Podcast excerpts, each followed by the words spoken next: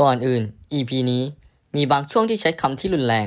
ผู้ฟังที่อายุต่ำกว่า 13 ปีขึ้นไป ควรได้รับคำแนะนำ และเพื่อไม่พลาดทุก EP โปรดกด Subscribe ครับ สวัสดีครับยินดีต้อนรับเข้าสู่ The Theory in c o s e Space Talk EP ที่ 3 นะครับ เรื่องที่เราหัวข้อในวันนี้ก็คือ สังคมเศรษฐกิจและการเงิน ก็ก่อนอื่นเลยขอ Happy Christmas ย้อนหลังทุกท่านที่เข้ามาฟังนะครับ อให้มีความสุขในปีหน้า วันนี้เราจะมาพูดถึงหัวข้อค่อนข้างร้อนแรงกันในสังคมเรื่องเศรษฐกิจ ที่ปัจจุบันเนี่ยเรากำลังโดนไวรัสถล่มโจมตีอย่างหนักหน่วง รัฐบาลก็ได้ออกมาตรการที่เรียกว่าเป็นที่ชื่นชม และได้รับการสรรเสริญจากประชาชนอย่างทั่วหน้า แล้วเราจะมาดูกันว่าแนวทางนี้เนี่ย มันเป็นสิ่งที่ถูกหรือผิด หรือจริง ๆ แล้วเขาคิดได้แค่นี้ อะเปิดมันมาดูแต่ก่อนอื่นนะครับเราจะขอย้อนกลับไปในวิกฤตที่เราเคยเจอกัน ในตอนปี 2540 โดยประมาณ ก็คือวิกฤตต้มยำกุ้งที่เป็นวิกฤตครั้งยิ่งใหญ่ครั้งหนึ่งของสังคมไทยแล้วก็ เราก็มักจะได้ยินเรื่องนี้ตลอดเวลา ตั้งแต่ที่เริ่มโควิดเนี่ยก็ค่อนข้างมีคนพูดกันเยอะนะครับว่า เราเอาต้นแบบต้มยำกุ้งมาใช้ในการพยุงเศรษฐกิจ แต่ในทางเรียกว่าอะไร เรียกว่าไงเอ่อในสมสมสมาคมนักเศรษฐศาสตร์ ไม่น่าเรียกว่าสมาคมอะในบรรดาเด็กเศรษฐศาสตร์ด้วยกันก็คุยกัน จากหลาย ๆ มหาลัยนะผมเรารู้สึกเห็นไม่ตรงกันว่ามันไม่ถูก ใช่ มันผิด มันผิดแนวเอางี้มันผิดแนวทางที่ว่าเราต้องเล่าเล่าเล่าเล่าก่อนไหมว่า40มันเกิดอะไรขึ้นทุกคนายนกำลังจะโยนว่าที่เนี่ยจะได้เข้าคืใจอผมจะโยนให้คุณวอนนะครับ เล่าความเป็นมาโอเควิกฤตอ่าครับวิกฤต ไม่ไม่ไม่ต้องเรียกว่าวิกฤตทางการวิกฤตการณ์ทางการเงินสองตั้งแต่ปีเอ่อมันเรียกว่า2535 ถึงถ้าเรียก2540ถ้าเรียกถ้าทั่วโลกเขาเรียกกันนะครับเขาเรียกว่าวิกฤตฟองสบู่ .com อืมคือในช่วงยุคปีหนึ่งเก้าร้อยเก้าสิบเนี่ยมันเกิดการเจริญเติบโตของบริษัทที่เรียกว่า w w w เยอะมาก แล้วก็สิ่งที่เกิดขึ้นก่อนที่จะมาถึงเราคือการเกิดขึ้นของฟองสบู่ใน ในประเทศญี่ปุ่นซึ่งตอนนั้นเนี่ย ประเทศไทยเนี่ยเป็นศูนย์กลางในการเกิดวิกฤตด้วย คือเป็นจุดที่ได้รับผลกระทบมาด้วยกันครับครับผมได้คปรับระเทศไทยตอนนั้นเนี่ยเรามีอัตราแลกเปลี่ยนที่สกุลดอลลาร์สหรัฐเนี่ยเป็นแบบคงที่ ซึ่งเป็นนโยบายคงเงิน อัตราแลกเปลี่ยนไว้โดยการไม่ว่าอัตราแลกเปลี่ยนจะเปลี่ยนไปเท่าไหร่ เราจะเอาเงินที่ชื่อว่ากองทุนสำรอง ของประเทศเนี่ยคอยไปอุดไว้ อุดไว้ อุดไว้เพื่อ เพื่อให้เกิดการกู้จากต่างประเทศในไทยมาทำธุรกิจได้อย่างเสรีง่ายและรวดเร็ว ทีนี้เกิดอะไรขึ้นตอนนั้น ตอนนั้นเกิดที่ว่า การเติบโตของธุรกิจเนี่ยเกิดขึ้นจากการที่กู้เงินต่างประเทศมาใช้ ในตอนนั้นค่าเงินยังคงที่สูงมากในระยะเวลาห้าปี พอ การทำแบบนั้นมากขึ้นมากขึ้นมากขึ้น แน่นอนเศรษฐกิจเติบโตอย่างรวดเร็ว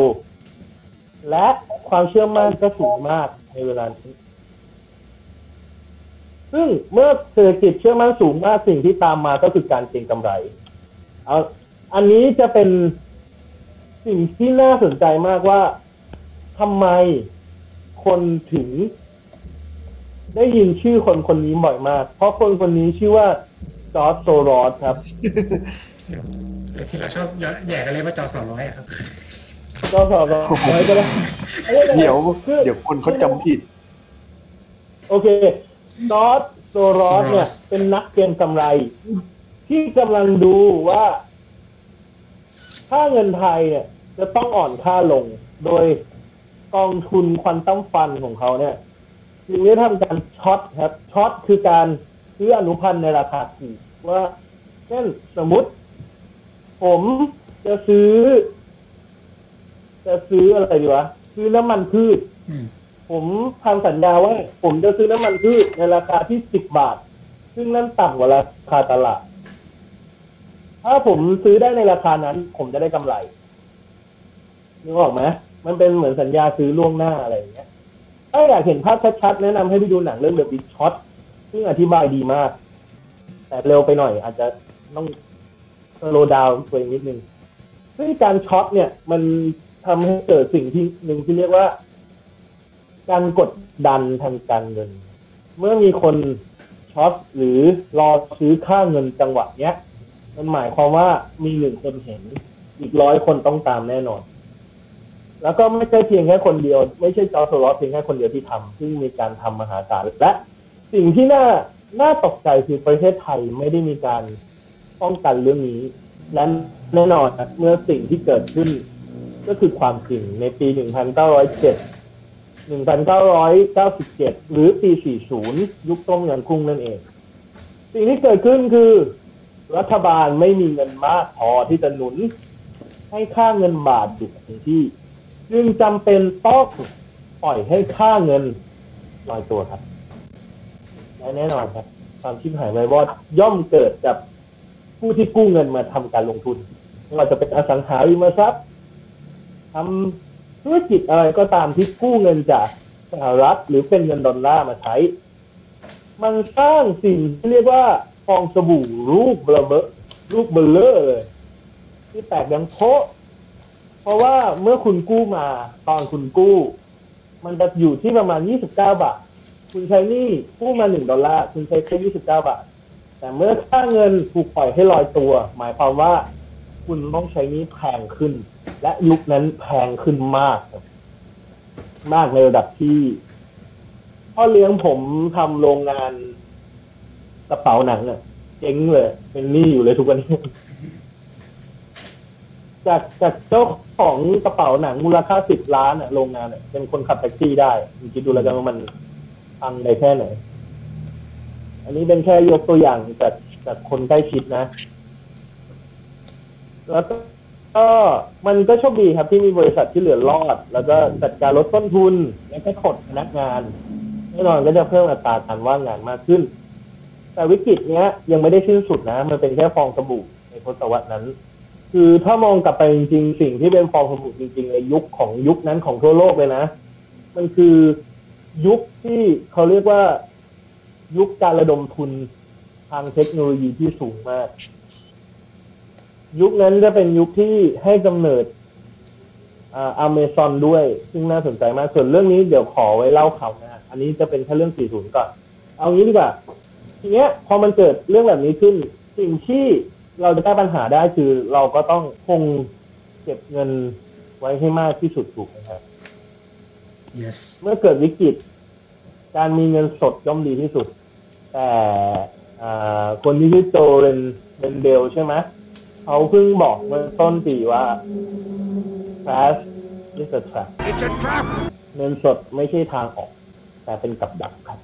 เรื่องนี้เราอธิบายทีหลัง คิดว่าทุกวันนี้แบงก์กำลังทำอะไรอยู่ครับคุณจอดเก็บเงินเอาในในในใน ในในฝั่งของของทีมอะคิดว่ามันถูกไหมการเก็บเงินไว้เยอะการเก็บเงินไว้เยอะ ผมก็บอกไม่ถูกว่ามันมันผิดหรือถูกนะแต่ว่ามันก็ต้องดูบริบทรายล้อมด้วยว่าทำไมเราต้องเก็บเงินเยอะวะอืม คือมันเก็บเงินเยอะเพราะอะไร เพราะว่ามันมันไม่มีความมั่นคงหรือว่าสินค้ามันแพงหรือว่ามันมีเหตุจูงใจอะไรหรือเปล่า มันต้องดูสภาพสังสภาพแวดล้อมด้วยว่า เอ๊ะ ฉันเก็บเงินทำไมโอเคก็อธิบายหน่อยว่าการเก็บเงินครั้งล่าสุดที่เกิดขึ้นเนี่ย ที่เขาใช้วิธีเนี้ยมันมันเป็นยังไงบ้างเอาล่าสุดขนาดไหนแล้วตอนเนี้ยที่เขาทำกันอยู่มันเกิดอะไรขึ้นเล่าให้ฟังเอาง่ายๆนะธนาคารอะ มันคือบริษัทประเภทหนึ่งนะ เงินคืออาฮะ สินทรัพย์ แต่ในขณะเดียวกันเงินคือ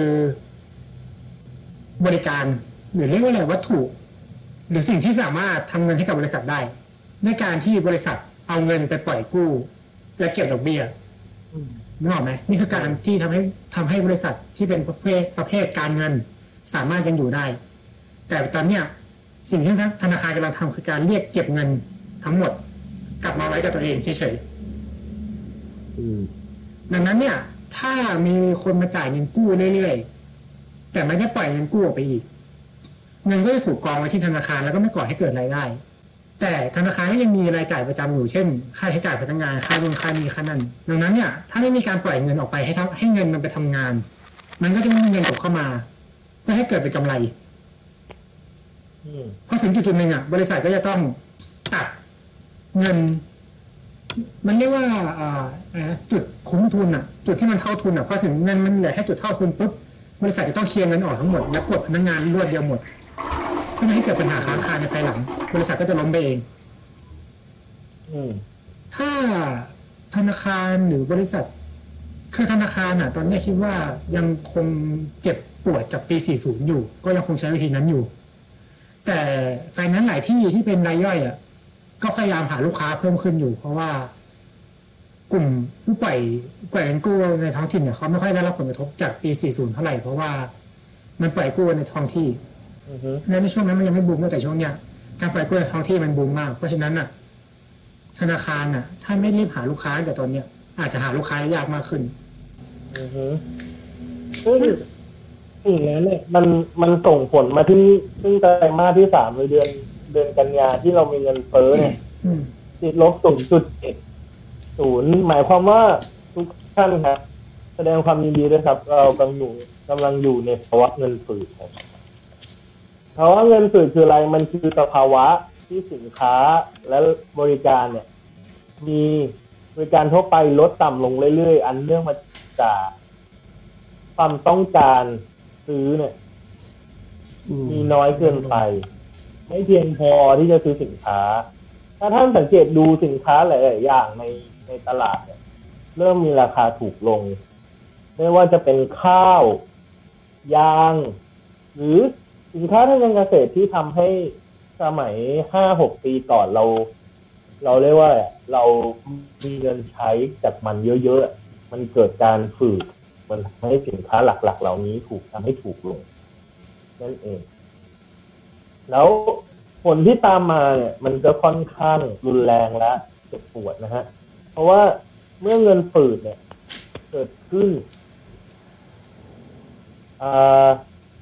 ภาคการผลิตเนี่ย มันก็จะต้องลดลงหมายความว่ามันก็จะเกิดการปลดพนักงานมากขึ้น ส่วนที่ขายอยู่ในตลาดเท่าเดิมสินค้าราคาถูกลง แต่บริษัทจะขาดทุนมากขึ้น หมายความว่าเมื่อบริษัทมีกำไรน้อยลง เงินที่จ่ายในภาษีก็จะน้อยลง นั่นเองครับ และการปลดพนักงานก็จะเยอะขึ้นเรื่อยๆนี่ถึงเป็นที่มาว่าทำไมถึงมีการปลดพนักงาน หรือยุบโรงงานค่อนข้างเยอะในช่วงปีสองปีนี้ นั่นเอง และสิ่งที่แย่ไปกว่านั้นคือมันจะค่อยๆลด ลดความเป็นอยู่ของประชาชน แต่เรื่องดีอย่างหนึ่งมันมีนะครับ มันหมายความว่าคนที่มีอำนาจซื้อเนี่ยจะสูงขึ้น หมายความว่าคนที่มีเงินอยู่แล้วจะมีอำนาจซื้อสูงขึ้น เพราะทุกอย่างมันถูกกันและสิ่งที่เรา กำลังกังวลอีกอย่างหนึงคือ เรื่องพวกเนี้ยมันนำไปซึ่งสิ่งที่เลวร้ายจะยิ่งกว่าโควิดอีกโอเค มีความเห็นว่าไงครับ เรื่องนี้ไม่รู้เลย ขอนั่งเงียบแบบเอาเอาง่ายทันๆใจง่ายๆนะอธิบายเป็นภาษาหมาภาษาคนภาษาหาอะไรก็ตามที่ที่คนเข้าใจก็คือ คือตอนเนี้ยคนน่ะถือเงินสดไว้เยอะมาก คือไม่ใช่แค่ธนาคารนะถ้าพูดตรงๆแล้วอะ ทุกคนในประเทศเนี่ยพยายามถือเงินสดไว้ เพราะว่าเอ่อความรู้สึกมันอะคือทุกคนรู้สึกแล้วว่าเศรษฐกิจกำลังจะพังแล้ว สิ่งที่กูต้องทำคือการกูต้องถือเงินไว้ เพื่อให้กูมีชีวิตรอดอยู่ไปวันๆให้ได้ ทีเนี้ยพอไม่มีการจับจ่ายใช้สอยใช่ป่ะไม่ถึงวัฏจักรของการไหลของเงินอะเงินมันจะไหลออกจากคนเข้าไปสู่บริษัทแล้วบริษัทไหลสู่รัฐบาล หรือบริษัทไหลสู่คนอีกทีหนึ่งมันจะเป็นวัฏจักรกันไปอย่างเงี้ยแต่พอวัฏจักรเนี่ยมันถูกหยุดทุก อย่างมันก็จะเริ่มหยุดไปเรื่อยๆ โรงงานผลิตของสมมติว่าเมื่อก่อนโรงงานผลิตของร้อยชิ้น ขายไปร้อยชิ้นหมด โรงงานก็จะผลิตอีกร้อยชิ้นในเดือนถัดไปเพื่อขายของไปเรื่อยๆ ของร้อยชิ้นเนี่ยก็จะถูกขายไปให้กับคนต่างๆ เขาก็มาซื้อเงินก็เข้าบริษัท บริษัทก็เอาเงินไปผลิตของแล้วก็จ่ายเป็นเงินเดือน คนที่ได้เงินเดือนก็เอาเอาเงินเดือนเนี่ยไปซื้อของอีกทีหนึ่งมันก็เลยวัฏจักรของการไหลของเงินอย่างเงี้ยไปเรื่อยๆ แต่ทีเนี้ยโรงงานอะ ผลิตร้อยหนึ่งแต่มันเหลืออยู่ห้าสิบ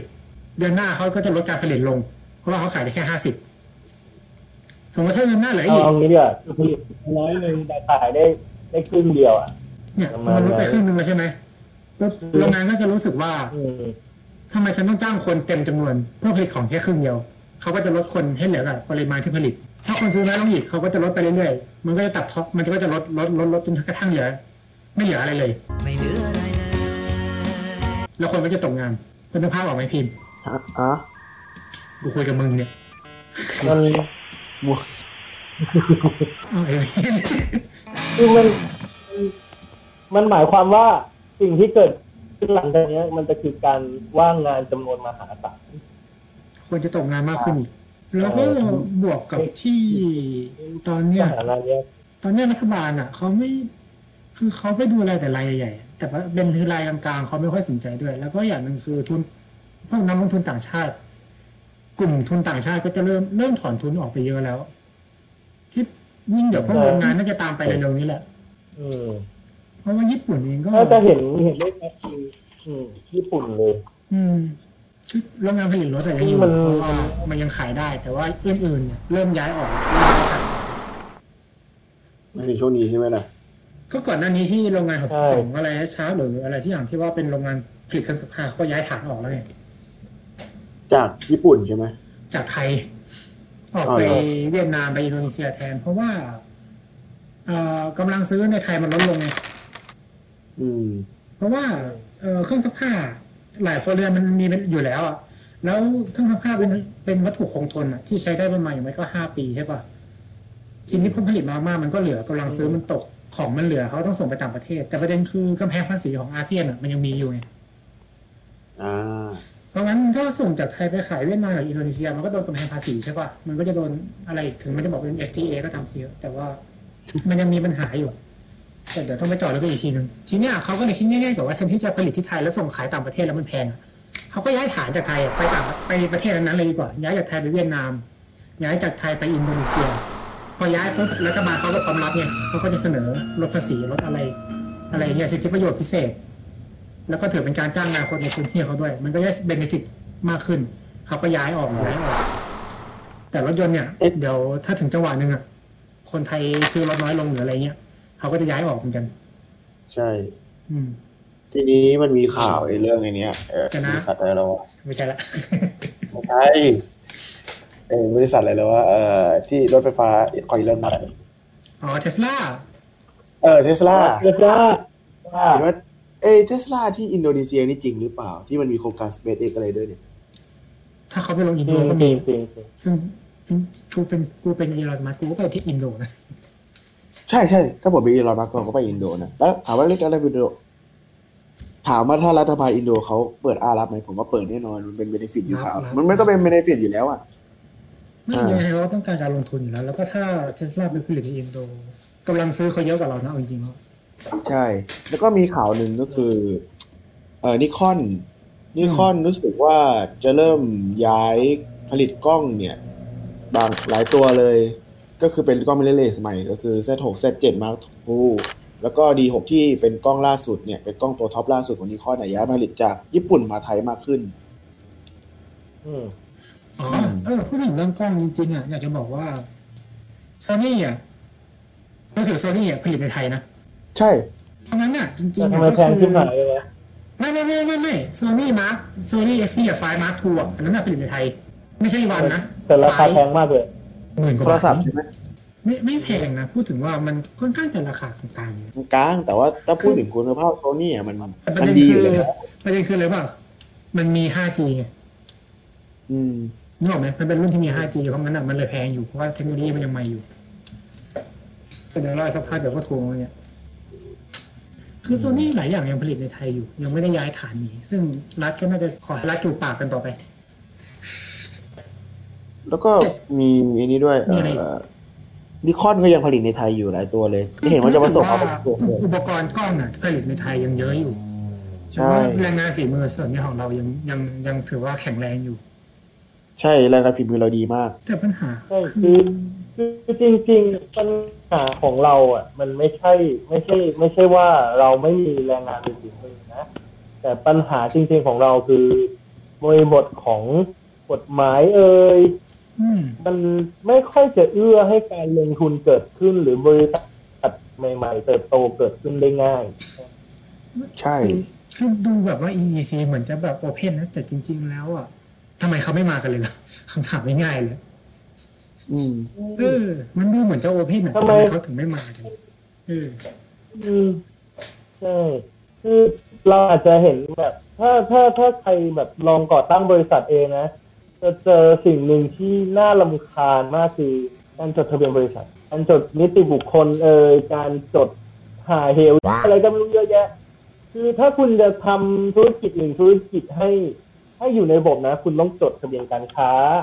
ต้องจดนิติบุคคลถ้าอยากเสียภาษีน้อย ต้องจดไอ้ร้านอะ ภาษีแวดด้วยเออเอาง่ายๆไหนๆพอตอนจดทะเบียนบริษัทก็จะต้องมีแบบสามอะไรไม่รู้เยอะแยะเลยอันนี้นะเวลาตั้งบริษัทมันจะต้องส่งพทศูนย์หนึ่งแล้วมันก็ต้องรอให้เขาส่งพทศูนย์สี่ศูนย์มาอีกพอได้พทสี่ศูนย์เนี่ยมันก็ต้องไปทำเตรียมทำพงดสำหรับเดือนหน้า แล้วมันก็ไปทำภาษีท้องถิ่นอีกอย่างมันหลายอย่างมากอะมันจะมีเสียภาษีอะไรอย่างแล้วมันจะต้องไปขึ้นทะเบียนนายจ้าง ขึ้นทะเบียนลูกจ้าง สำหรับประกันสังคมอีก เนี่ยของของกูเนี่ยจะส่งเดือนแล้วกูเพิ่งยื่นเอกสารหัวเสร็จเลยคือประเด็นคือการยื่นเอกสารแต่ละครั้งอะมันต้องรอไงแล้วก็จะอันนี้เสร็จก็ต้องไปยื่นตรงอื่นอีกแล้วก็ไปยื่นเราค่อยเอาเอกสารนี้ไปยื่นตรงอื่นอีกนึกออกไหมมันมีความวุ่นวายอยู่อะเออใช่คือมันมันวุ่นวายซับซ้อนจนเกินไปแล้วมันน่าปวดหัวในตัวระบบตรงเนี้ยใช่คือแทนที่มันทำให้แบแล้บวระบบมันก็ไม่เป็น ไม่แล้วระบบมันไม่ได้มีประสิทธิภาพมากพอไงใช่ คืออย่างไปสัมภากระเนี่ยโคด่าตรงๆเลยบางทีก็ต้องเรียกไปประชุมงานไปแล้วไปวันจันทร์เฮ้ยพอบอกแล้วนายไม่อยู่ค่ะทำหาอะไรไม่ได้เลยมันยื่นเอกสารทิ้งไว้คือระบบละละที่เห็นพอระบบแบบนี้มันเรารู้สึกว่าอาการที่มันมีขั้นตอนเยอะมันก็ดีนะ แต่ว่าพอมันแต่นี่มันคือเยอะแบบเยอะจัดอะถ้าภาษาจีนเรียกว่าเมเมสซี่อะมันสกปรกอะเยอะจนสกปรกอะใช่มันมันไม่มีความจำเป็นไม่เป็นไรแล้วก็แบบมันน่าปวดหัวอะคือปัญหาคือปัญหาหน้าเป็นหัวของระบบราชการไทยคืออะไรวะ นายไม่อยู่ค่ะ แล้วมึงไม่มีตัวแทนเหรอมึงไม่ได้แบบให้อำนาจใครทิ้งไว้เหรอมึงไม่มีรองเหรอ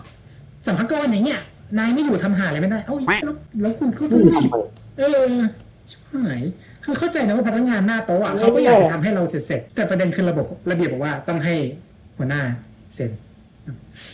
แล้วก่ทำไมต้องเป็นหัวหน้า ไม่มีตัวแทนอยู่เหรอเออทำไมแบบมันต้องยื่นอะไรเงี้ยหรือแบบเอออย่างนั้นก็โทรคุยกับหัวหน้าแล้วก็เรคคอร์ดไว้อะไรเงี้ย ใช่เทคโนโลยีมันมีอะ คือรู้สึกว่าระบบราชการเหมือนทำไม่เหมือนตามเทคโนโลยี แต่มันก็ไม่ตามสักทีอะฮาสุดเว้ยขอเล่าแป๊บนึงไม่ไม่ไม่เออไปยื่นประกันสังคมไปเอาเลยยื่นยื่นเอกสารประกันสังคมไปเว้ยเขาโทรมาถามว่าสบอกว่าช่วยเอาเอกสารมาให้หน่อยครับวันนี้หาไม่เจอ ส่งจดส่งเป็นเอกสารทางจดหมายไปแล้วเขาบอกว่าหาไม่เจอไอ้คืออะไรวะคือประกันสังคมไม่มี ไม่มีปัญญาในการจัดเก็บเอกสารหรือจัดเก็บคลังอะไรที่ดีกว่านี้เลยเหรออย่างนี้เลยเอาง่ายๆไหมแค่มึงใช้คอมรุ่นเซเปียนอะ มึงใช้ซอฟต์แวร์เซเปียนอะ มึงก็ล้าหลังเป็นร้อยปีแล้วอีก คือไม่ได้ไม่ซีอเรียยาสกเรื่จะองด่านั้นเลยแบบไม่คือไม่เข้าใจว่าแต่คือแบบ ทำไมคุณไม่ระบบจัดเก็บเอกสารดีๆหน่อยเออ คือไม่ได้ซีเรียสว่ามันจะเป็นความล้าหรือความทันสมัยอะแต่ที่ซีเรียสคือแบบ คือคุณเนี่ยนอกคือพอทีเรื่องเอกสารพวกเนี้ย คุณกลับไม่ได้แย่ให้มันดูแบบเก็บจัดไฟล์เรียบร้อย แต่พอเป็นระบบความซับซ้อนของระบบอะมันเยอะจนแบบ มันมันเยอะจนเขาเรียกยังไงเดียวมันล้นเกินไปอะมันไม่มีผลจำมัเป็นนอะมันทับซ้อนกันหน่ไออยของที่ควรจะจำเป็นอะก็ไม่ได้ซีเรียสอะอืมแล้วแล้วเนี่ยมันเลยกลายเป็นการขัดขวางให้ธุรกิจ ยุคใหม่ๆ อย่างสตาร์ทอัพอะไรเงี้ย มันเลยเกิดได้ยาก อืมเพราะระเบียบที่เยอะเกินไป ไม่ประเด็นคืออะไรรู้ป่ะคือถ้าคุณจะคือจดทะเบียนเอาง่าย บริษัทอะทุกวันนี้จะทำอะไรต้องขออนุญา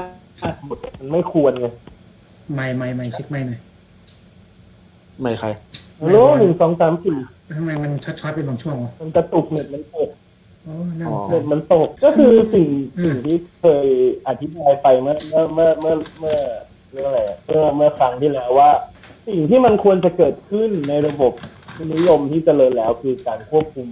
ระบบทุนให้มันไม่ถูกผูกขาดอยู่ฝ่ายเดียวจนเกินไป yes เอาง่ายๆอะทุกคนมักจะพูดว่า โลกเนี้ย เราอยากแก้ความเหลื่อมล้ำเราอยากลดความเหลื่อมล้ำของคน แต่ขอบอกเลยว่าความเหลื่อมล้ำจำเป็นต้องมีอืม ถ้าคุณยังใช้คิดในระบบทุนนิยม ยอมรับมันซะว่าความเหลื่อมล้ำเป็นส่วนหนึ่งของทุนนิยม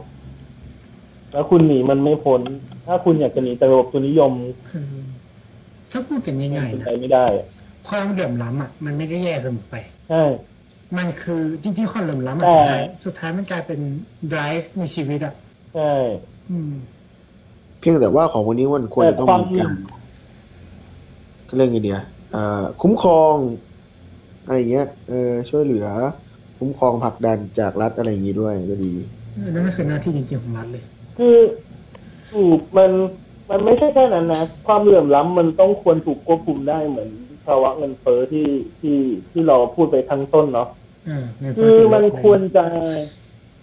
ใช่ใช่มันไม่ควรจะเป็นแบบนี้อะคือไม่ควรจะติดลบ มันควรจะบวกสักหน่อยหนึ่งเพื่อให้เศรษฐกิจมันเติบโตต่อไปเรื่อยๆ นึกออกไหมอืมมูลค่าของทุกอย่างมันจะเติบโตขึ้นมาแต่แต่ปัญคหาวามเหลื่อมล้ำที่สูงเกินไปในในระบบทุนนิยมมันสร้างปัญหาตรงที่ว่า มันจะทำให้การแข่งขันไม่เกิดขึ้น แล้วมันจะเกิดระบบผูกขาด ซึ่งระบบผูกขาดนำพามาซึ่งหายนะมากกว่าประโยชน์ ซึ่งอันนี้เดี๋ยวขอไปยกพูดในครั้งอื่น เพราะว่า เดี๋ยวเดี๋ยวจะไปขยายกันอีกทีในน่าจะหัวข้อน่าจะต้องชื่อว่า capital list เลยก็ได้ทุนนิยมเลยโอ้โห เอออืมจะตั้งน่าจะน่าจะมี EP สัก EP เดือนเดือนหน้านี่แหละ เพราะว่า capital list อาจจะอาจจะมีมากกว่าหนึ่งครั้งอะ เพราะว่ามันเป็นหัวข้อที่กว้างแล้วก็ เราสามารถเจาะได้หลายอย่าง อืมคือเออ capital list กับความเหลื่อมล้ำหรือว่า government and capital list คือความเชื่อมโยงระหว่างรัฐบาลกับทุนอะไรเงี้ย มันมีได้หลายอย่าง ดีดีดีมันมันกว้างเผื่อจะได้สิ่งที่ที่เรา ถ้าถ้าเราสังเกตอะ อันนี้อันนี้เล่าเป็นโปรโลให้ฟังว่า ใน capital list อะ สิ่งที่ถ้าคุณเห็นในประเทศเจริญแล้วอะ รัฐบาลจะเป็นฝ่ายที่จู่โจม capital เสมอ ใช่ อย่างที่คุณคุณน่ะ ต้องอืมต้องถูกต้องถูกกฎหมายทำให้มันเท่าเทียม ให้จัดสรรทุนเหล่านี้ให้ถึงมือให้ได้ทุกคนมากที่สุด อาจจะไม่ต้องทุกคน แต่ใครที่ พยายามมากพอที่จะคว้ามันก็ควรได้รับอะไรประมาณเนี้ย แต่ของไทยอะ ไม่ว่าคุณจะเอื้อมมือมากแค่ไหนอะคุณไม่สามารถสู้ทุนใหญ่ได้เนี่ยเนี่ยคือเหตุผลง่ายๆที่ทำไมเศรษฐกิจ ในตอนเนี้ยเราโดนโควิดกระเทิบแล้วทำไมเราถึงเละใช่เพเพราะราะว่าเอาจริงๆอะสิ่งที่สิ่งที่สิ่งที่รัฐและคนชนชั้นบนไม่รู้หรือ หรือขอโทษนะ หรือสลิมไม่รู้คือ ระบบทุนนิยมขับเคลื่อนด้วยคนชนชั้นกลางและชนชั้นล่างใช่ใช่มันเศร้าตรงเนี้ยแล้วสลิมและและคนชนชั้นบนบางส่วนไม่เห็นประโยชน์ตรงนี้ คือแต่ในขณะเดียวกันเองเนี่ยเอ่อคนชนชั้นกลางเองที่มันเป็นตัว drive สำคัญเนี่ยเขาก็ไม่ได้มองถึงตัวแรงงาน ไม่ใช่ไม่หมายถึงว่าตัวแรงงานเฉพาะในหลาย ๆ ที่นะหรือถ้าเราไปดูในในสภาวะทางการเมืองหลายๆอย่างเนี่ยมันก็พูดถึงแรงงานก็จริง แต่ว่ามันพูดเชิงแรงงานที่เป็นก็เรียกว่ายังไงเดียเอ่อใช้เอ่อเป็นกำลังมหาภาคเกินไปมหาภาคใหญ่แล้วก็แบบเอเออมีมายาคติไม่ไม่ไม่เออมันที่มายาคติเลย มันมันกำลังพูดถึงแรงงานในประมาณยุค 90 หรือแบบยุคที่แบบการปฏิวัติอุตสาหกรรมแบบเพิ่งจะอยู่กลางๆช่วงปฏิวัติอุตสาหกรรมถึงช่วงปลายๆนึกออกไหม คือสิ่งที่เราฟังจากที่มันพูดอะเราเห็นภาพอย่างนั้นตลอด ใช่ แต่แรงงานมันเปลี่ยนไปแล้วแล้วมันมีแรงงานหลายกลุ่มเพิ่มขึ้นมาได้อีกแล้วแล้วสิ่งที่น่ากลัวต่อมาคือ สิ่งที่จะทำคือแรงงานมันจะเริ่มเปลี่ยนจากคนเป็นหุ่นยนต์ในค้าเนี้ยยังไม่เกินสองปีเนี้ยใช่ที่มันเร็วเกินเกินบางทีเราก็รับมือไม่ทันด้วย จริงๆมีอีกแรงงานกลุ่มหนึ่งที่ผมก็พยายามพูดตลอด แล้วก็เป็นหนึ่งใน ในจริงๆเป็นถือว่าในช่วงวิธีการโควิดบ้านเราครั้งนี้นะถือว่าเป็นหนึ่งใน keyword ที่สำคัญไม่ว่าจะอะไรก็ตาม ซึ่งก็คือเรื่องของแรงงานข้ามชาติ วงเล็บชั้นล่าง คือต้องบอกอย่างนี้ก่อนว่า มันเป็นจริง ๆ เคสพวกนี้มันเป็นเคสที่เกิดขึ้นทั่วโลก แต่ว่าเราจะมาเจาะในประเทศไทยคือ คือเอาเข้าจริง ๆ แล้วเนี่ยทั่วโลกเนี่ยรัฐบาลเนี่ยเขาจะให้ความสำคัญกับแรงงานข้ามชาติก็จริงแต่เป็นแรงงานข้ามชาติแบบ อ่อส่วนบน ผมจำชื่อภาษาอังกฤษไม่ได้แล้วเอาก็ง่ายคือแรงงานข้ามชาๆติส่วนบน ขอขอแยกก่อนนิดนึงก็คือแรงงานข้ามชาติมันจะมีสองประเภท ที่โดนแยกหลักๆคือหนึ่งประเภทใช้แรงงานสองประเภทใช้หัว ใช่ ใช้หัวคือระดับบน ใช้แรงงานก็คือระดับล่างนั่นแหละ ซึ่งปัญหาพวกนี้เรารู้สึกว่า ก็คือเมเนเจอร์ใช่ไหมพวกเมเนเจอร์พวกนักวิชาการเนี่ย ก็คือระดับบน ใช่ก็ไอ้อืพวมกก็ใช้แรงงานทั่วไปก็คือใช่ระดับล่าง แล้วก็มันมีระดับกลางอีกนะ ถ้าถ้าอืมมองมันดีมันจะมีระดับกลางคือพวก work and travel อะหรือว่า work ใช่ and study อะไรเงี้ยมันจะเป็นแรงงานระดับกลางที่แบบสำหรับอยู่ในตามแบบพวกร้านสะดวกซื้อหรืออะไรในแบบแรงงานระดับกลางที่แบบคนในท้องท้องที่ก็ทำได้ คนต่างชาติก็ทำได้ หรือเอ่อเป็นงานระดับกลางคือเป็นมาเที่ยวเฉยๆอะแต่ว่าก็ไม่อยากมาทำงานด้วยอย่างเช่นครูต่างชาติอย่างเงี้ยเห็นชัดเจนเลย คือไม่ได้มาเป็นระยะยาว แล้วก็เงินเดือนก็ไม่ได้สูงมากขนาดนั้น อาจจะสูงกว่าเอ่อคนไทยเอ่อเงินเดือนครูทั่วไปประมาณหนึ่งเท่าตัวอืมสูงกว่านิดนึงอะไม่ได้สูงกว่ามาก แต่ว่าคือเขาไม่ได้มาบ่อยอยู่แล้วเขามาแบบอารมณ์ประมาณว่ามาเที่ยว อย่างมากสุดก็ประมาณสักสองปี แล้วก็ย้ายไปเที่ยวหรือไปแต่ทำงานที่ที่อื่นต่อแต่ที่มาอันนี้ถาก็จะอยู่วรมาถาวรก็มี มีอืมแต่ว่าก็ยังถือว่าเป็นแรงงานประเภทระดับกลางอยู่ เพราะว่าทำงานในส่วนกลางๆอะ ไม่ได้ขึ้นขึ้นไปด้านบนเป็นที่นักนักวิจัยที่แบบหลายๆประเทศเขาต้องการตัวกันมากอะเหมือนงานระดับล่างที่คนในประเทศไม่ค่อยทำกันอะใช่หรือเอออะไรที่มันได้เงินเยอะอะไรประมาณเนี้ยอะก็เรื่องพวกนี้ก็คือก็ยังมีหลายส่วนที่ยังไม่ได้ไม่ค่อยถูกพูดถึงเท่าไหร่ถ้าพูดถึงก็จะเป็นในเชิงที่ค่อนข้างจะเป็นเชิงลบมากกว่าจริงอืมอันนี้อันนี้คือเรื่องจริงเลย ใช่ เพราะงั้นอะมันซึ่งเรารู้สึกว่า คือตอนนี้เนี่ยคือคนเนี่ยยังยังก้าวข้ามจากจุดเดิมไม่ค่อยได้ ก็คือพูดง่ายๆคือเรายังคิดในช่วงกรอบที่ที่ยังไม่ไม่ไม่ค่อยเท่าไหร่ทั้งทั้งนี้ปัจจุบันเนี่ยคือถ้าเราไปมองในต่างประเทศเนี่ยมันกำลังพูดถึงเรื่องของแรงงานข้ามชาติกันมากขึ้น เพราะว่าเรื่องของ r e f u g e เรื่องของเอ่อคนอพยพเอ่อคนข้ามถิ่นย้ายถิ่นอะไรเงี้ยมันเยอะมากขึ้นด้วย ไม่ว่าจะเป็นในเรื่องของมันสงครามความไม่สงบอะไรอย่างเงี้ย ซึ่งเรารู้สึกว่าถ้าเราพูดถึงแรงงานในตอนนี้มันอีกเรื่องหนึ่งคืออัตราการเกิดต่ำอัตราอัตราการเกิดในประเทศที่เจริญแล้วอะมันต่ำลงเรื่อยใช่โอ้ๆอ่ายกเว้นประเทศไทยนะที่เป็นแรงงานข้ามชาติเยอะแต่ว่าอัตราการเกิดก็ยังไม่ได้ต่ำมากขนาดนั้นอืมอืมแต่ว่ากำลังจะต่ำกำลังจะต่ำย้ำว่ากำลังจะต่ำในระดับบนอะต่ำแต่ว่าในระดับล่างอะยังไม่ค่อย ใช่ แต่ว่าระดับกลางอะก็กำลังจะต่ำลงแต่เราจะต่ำลงเพราะว่าปัญหาคือคือเคสคือถ้าถ้าถ้าระดับกลางมันเพิ่มขึ้นอะ มันหมายความว่าระดับอัตราการเกิดอะ คิดว่าน่าจะต่ำลง อันนี้ต้องต้องไปเช็คในประชากรศาสตร์หรืออืมเอกสารนี้ก็ว่ากันในอีกทีอะก็จะเห็นได้ชัดนะว่า ที่คนพักที่คนระดับกลางเขาไม่ค่อยมีประชา ไม่อยากมีลูกเพราะอะไรวะเนี่ย เราอยู่กับรัฐบาลที่ไม่มีความมั่นคงขนาดนี้หนึ่งแล้วก็สองคือระบบการศึกษาที่มันมากขึ้น การทำงานที่มันต้องต้องการงานมากขึ้น มันทำให้ยืดอายุการที่ก็ต้องมีลูก เราเราเริ่มคิดเรื่องการมีคู่ครองอะอาจจะมีเพื่อแบบว่าไว้ไว้ระบายนะแต่การมีลูกเป็นสิ่งที่แบบปัญหาหนักมาก เพราะว่าค่าใช้จ่ายมันเยอะ ใช่ใช่ค่าใช้จ่ายมันเยอะ คือก็อย่างที่พูดแหละชนชั้นกลางคือชนชั้นที่เขารู้สึกเป็นชนชั้นที่มีความเสี่ยงมากที่สุดเนี่ยอืมหมายถึงความคิดของเขาคือเสี่ยงที่จะล่วง วัดดวงเอาอะไรประมาณนี้ปัญหา มันก็เลยพูดถึงในปัญหาที่ว่านโยบายทางเศรษฐกิจของรัฐที่ออกมาตั้งแต่โควิดมาถึงตอนเนี้ยไม่มีหาอะไรเลยที่จะพอช่วยช่วยเศรษฐกิจได้ ยกเว้นอย่างเดียวนะที่ตอนเนี้ยเห็นมีเขาเขาลางที่สุดคือคนละครึ่ง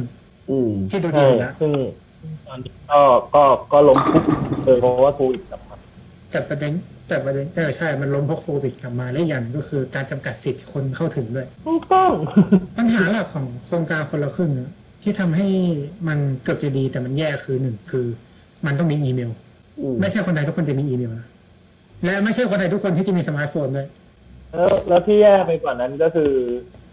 คนละครึ่งอะ ค่อนข้างมีปัญหาในด้านซอฟต์แวร์แรงมาก อืม แล้วไม่แก้สักทีด้วยประเด็นเนี่ยปัญหาเลยปัญหาเนี่ยเพราะว่าคือประเทศไทยอะตั้งแต่สมัยที่ยึดอำนาจเข้ามาเนี่ยไม่เคยให้ความสำให้ไม่เคยให้ความสำคัญกับเอ่อ การบริโภคภายในประเทศ เราสนใจแค่นักท่องเที่ยวกับการส่งออกและนำเข้า ใช่ใช่แต่พอโควิดมาเนี่ย มันเหมือนยี่ชี้ให้ชัดๆเจนๆเห็นแบบตุ้มๆว่าการบริโภคภายในสำคัญมากนะก็ก็ยังไม่คิดจะกระตุ้น ให้มีประสิทธิภาพ คือเขากระตุ้นแหละแต่มันไม่มีประสิทธิภาพเนี่ยคือการกระตุ้นมันต้องมีประสิทธิภาพควบคู่กันไปไงและ อีกอย่างหนึ่งคือคนไทยชอบคิดว่ารัฐอะต้องได้กำไรเสมอจากการทำโครงการต่างๆ คือเดี๋ยวมึงต้องปรับ mindset ใหม่ว่ารัฐอะคือตัวแบกรับภาระเว้ยอือฮึมันไม่ใช่ที่แบบรัฐรัฐคือมึงมึงรัฐมันคือการทำงานการกุศลนะถ้าพูดแบบง่ายๆเลยนะถ้าการที่คุณทำงานการกุศลแต่คุณคิดเรื่องกำไรขาดทุน มันเรียกว่าการกุศลเหรอมันมันก็ไม่ใช่การกุศลนะมันทุเรศอีกผมก็เรียกว่าเอางี้ดีกว่าเอางี้ในจะถ่ายว่าเป็น งานการกุศลที่แสวงหาผลประโยชน์และกำไร แต่แต่ถ้าพูดแบบง่ายๆในความคิดเรานะรัฐอะคือหน่วยงานที่ประชาชนจ้างมาให้ดูแลเงินส่วนกลางอืมคือกูจ่ายเงินก็คือภาษีอะให้พวกมึงอะมีหน้าที่เอาเงินภาษีเนี่ยกองกลางเนี่ยไปพัฒนาประเทศให้พวกกูมีชีวิตที่ดีขึ้นเหมือนจ่ายส่วนค่าค่าส่วนกลางหมู่บ้านอะแล้วก็หวังว่าหมู่บ้านเนี่ยจะไปโอเคถนนเป็นหลุมปรับถนนไฟดับเปลี่ยนหลอดทำทุกอย่างให้ลูกบ้านพอใจอะให้มันดีขึ้นสำหรับลูกบ้านเนี้ย แต่สิ่งที่รัฐนี้ทำคือไม่อะน้ำอืมเสียไม่สนใจลูกบ้านบอกไฟดับช่างมึงดิถนนพังแล้วไม่เกี่ยวกับกูพอใกล้ๆจะถึงแบบเอ้ยสงสัยต้องได้เปลี่ยนกรรมการหมู่บ้านละโอ้ผมทำอย่างเต็มที่เลยครับ เรียบ ไฟเปลี่ยนสว่างทุกหลอด น้ำให้สะอาดเขียวๆสะอาดจิ๊บแล้วพอหมดฤดูเลือกตั้งก็วนลูปเดิมเออมันเลยทำให้เห็นนะว่า การที่โควิดเข้ามาเนี่ยไม่ไม่ใช่ปัญหาทั้งหมด แต่วิธีการรับมือเนี่ยแย่ปัญที่สุดมันมีคือคือสิ่งสิ่งที่น่ากลัวอย่างหนึ่งในสังคมไทยนะครับ มันน่ากลัวมากมาแต่แรกแล้วอะผมก็ผมรู้สึกว่า ผมเพิ่งมารู้สึกตอนอันนี้ขอโทษนะ ต้องต้องอาจจะพลาดจริงแต่จะไปฟัง talk หนึ่งในใน TED เจริญ TEDx เจริญกรุงขอโฆษณาให้เลยว่า งานนี้ดีมากเจอ speaker ท่านสุดท้ายชื่อคุณอรพิมกุศลรุ่งรัตน์หรือคุณครู เป็นครูที่คอยเรียกว่าอะไรอะ คอยสอนอยู่บนดอยซึ่งเขาเล่าเรื่องหนึ่งแล้วผมน้ำตาลื่นในงานเลยว่า มันมีเด็กคนมีเด็กหกคนที่เป็นชาวไทยใหญ่ภูเขาเนี่ยแหละ เขาฮะไปเรียนในระบบการศึกษา ได้ยินไหมไอ้ใหญ่หรือหรือหรือหรือชาวชาวเขานะครับน่าจะเหคมือนนไทยใหญ่ชาวที่อยู่เขาบนอะคเขารับอะเหมือนเป็นอ่ากะเหรี่ยงหรืออะไรอย่างเงี้ย เป็นอ่าน่าจะเป็นไทเขายใหญ่อืมเขาไปเขาเขาเขาไปไปเรียนในระบบการศึกษาแบบเราเนี่ย แต่สิ่งที่กลับมาคือเขาอะต้องไปหางานทำไม่ได้ หรืองานที่ดีที่สุดของคนเหล่านี้ที่ได้เรียนนะ ก็คือเด็กปั๊มหรือแรงงานอะอืมก็คือผมก็เลยรู้สึกหึทำไมวะคนพวกนี้ก็ต้องมีฝีมือสิทำไมถึงเป็นที่พวกนี้ใช่ การเอาง่ายๆว่ามันคือการแล้วกีที่ดพีคกว่านั้นคือใช่แล้วคือที่พีคกว่านั้นอะ คือเมื่อเด็กมันมีเด็กกลุ่มหนึ่งกลับมาจากการเรียน ซึ่งเขาหางานทำทำไม่ได้เขากลับมาอยู่บ้านมาอยู่กับธรรมชาติ ซึ่ง ซึ่งเด็กพวกนั้นฆ่าตัวตายในเวลาต่อมาถามว่าแปลกใจไหมก็ไม่ใช่มันไม่แปลกใจแต่แต่ แต่เขาเล่าให้ฟังเขาพูดต่อว่า สิ่งที่การศึกษาทำไมทำกับเด็กพวกนั้นอย่างนี้ แล้วทุกวันนี้การศึกษาทำอะไรกับเราคำถามที่ผมสงสัยตั้งแต่ตอนนั้นเลยนะตอนนี้คือดีๆตั้งแต่เด็กจนโตการศึกษาไม่เคยให้คุณค่ากูเลยนี่หว่าที่มันตลกคือการศึกษาไม่เคยให้คุณค่าเด็กเลย ไม่เคยให้เด็กมองเห็นคุณค่าในตัวของตัวเอง ซึ่งนั่นเป็นจุดสำคัญในยุคสมัยใหม่ ที่จะเติบโตทางเศรษฐกิจ แล้วเมื่อคุณไม่สามารถเห็นคุณค่าในตัวเองได้คุณก็จะไม่สามารถเห็นคุณค่าของสิ่งอื่นได้เจ็บปวดอะมันเจ็บปวคืดอมันเจ็บปวดจนร้องไห้เลยอะเออ คือตอนนั้นผมนั่งร้องไห้เลยนะแล้วแล้วตอนนี้ยังรู้สึกแบบสะเทือนใจอยู่เลยว่าทำไมทำไมคนพวกนั้นต้องตาย เพราะเพราะระบบโง่ๆที่ระบบที่เห็นแก่ตัว แล้วทีนี้ก็เลยลองมานั่งพิจารณาลองหาคำตอบ แล้วแล้วลองคำตอบแล้วเอาบริบทเนี้ยไปเทียบกับเศรษฐกิจมัน มันสร้างให้เห็นเลยนะว่า ว่าว่าเศรษฐกิจเราจะไม่เติบโตไปได้มากกว่านี้ ถ้าเรายังมัวแต่มองคุณค่าไปที่กำไรมากกว่าผลประโยชน์อื่นเราให้คุณค่าผิดทางมา มาทุกยุคทุกสมัยแล้วเราก็ยังเป็นอยู่ว้ายคือนี่คือชูนดี้อินสวินนะคืออย่างหนึ่งก็คือว่า ผมไปอ่านในนี่มาคือ ปัญหานี้คือมันเป็นไอ้เรื่องของปัญหาของกลุ่มชาติพันธุ์ที่อยู่บนเขาเนี่ยมันหนักกว่าการที่ถูกแบ่งแยกระหว่างความเป็นไทยไทยกับความเป็นไม่ไทยไทยในกรณีของสามจังหวัดชายแดนภาคใต้ ถ้าเราไปอ่านในหนังสือของเอ่อเอ่อสรยุทธ์เกียรติเมื่อยุทธแต่วันนี้ทีนี้ปัญหาอีกนึงก็คือว่าอันนี้เพราะว่าขอบเขตของความเป็นคนไทยอะขอบเขียนมันคืออะไรที่แบบน่าปวดหัวมากที่คุณจะต้องมากำหนดว่าเอ้ยคุณเป็นคนที่มีสัญชาติหรือไม่มีสัญชาติ พอถ้าเกิดว่า คือผมไม่อ่านแต่เคสหนึ่งมาเขามีมีอาจารย์ท่านหนึ่งนะเขาก็มาคุยกับผมเรื่องนี้แล้วเขาก็บอกว่า เนี่ย คือเขาเองก็อยากช่วยว่าเนี่ยอยากให้เด็กมีสัญชาติจะได้มีสิทธิหรือว่าการรับรับเข้ามาทำงานอะไรอย่างเงี้ย ได้มากขึ้นแต่ปัญหาคือมันไม่ได้ประเด็นเพราะว่าบางคนเนี่ย คือพอคือถ้าเกิดว่าเด็กเกิดเนี่ย ถ้าแจ้งเกิดก็สามารถรับสัญชาติไทยได้ แต่ปัญหาอยู่ที่ว่าเขาไม่รู้ไอ้นี่คือหนึ่งในเคสหนึ่งเลย ซึ่งเรารู้สึกว่าการที่ แม้ว่ารัฐเนี่ยพยายามโอเค ตั้งแต่หลังคำสั่ง 66ทับ23 ของพลเอกเป็นปีเตอร์สวนนนเนี่ยมันทำให้ โอเค มันทำให้กลุ่มขบวนการคอมมิวนิสต์เนี่ยเข้ามาในเมืองมากขึ้น แล้วก็เปิดโอกาสให้รัฐเนี่ยขยายการรับรู้มองเห็นด้วยการที่เอาโครงการพัฒนา ไม่ว่าจะเป็นโครงการพัฒนาชนบท โครงการเอ่อเปลี่ยนเปลี่ยนจากกลุ่มขบวนการคอมมิวนิสต์เนี่ยเป็นผู้ร่วมพัฒนาชาติไทย แล้วก็เป็นการ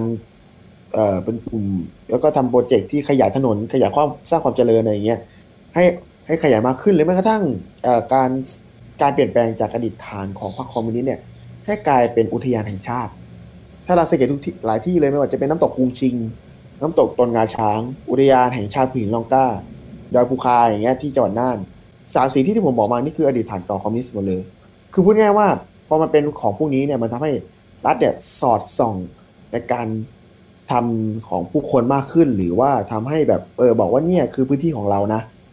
มันเป็นพื้นที่ของรัฐรัฐรัฐรัฐชาติรัฐไทยนะ แต่ปัญหาคือความเป็นผู้คนที่อยู่ในพื้นที่นั้นเนี่ยมันสร้างกฎเกณฑ์หรือเงื่อนไขบางอย่างที่ดูไม่ค่อยจะรองรับเท่าไหร่ หรือพอถ้ามันรองรับแล้วเนี่ยการกระจายข่าวการประชาสัมพันธ์เนี่ยกับเป็นที่แย่มากจนทำให้คน มันแย่จนถึงว่าคนไม่ไม่ได้ไม่คนในพื้นที่ไม่ได้รับรู้จน ไม่ได้มีการเขาเรียกยังไงเดียไม่สามารถจะเข้าถึงอะไรพวกนี้ได้ กลายเป็นว่าคนพวกนี้หมดโอกาส ความเป็นรัฐเดี่ยว รัฐบาล อะไรนะไม่มันคือความเป็นรัฐเดี่ยว ใช่ที่ไม่ได้ดูความกระจายความหลากหลายของผู้คนนะหรือแม้กระทั่ง